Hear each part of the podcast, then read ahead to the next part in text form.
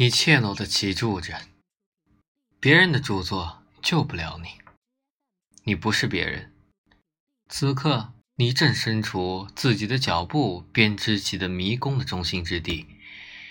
耶稣或者苏格拉底所经历的磨难，救不了你。就连日暮时分在花园里圆寂的佛法无边的悉达多，也与你无异。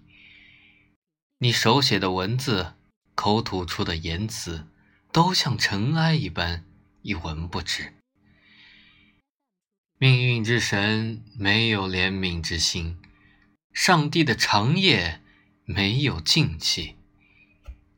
你的肉体只是时光，不停流逝的时光。你不过是每一个孤独的瞬息。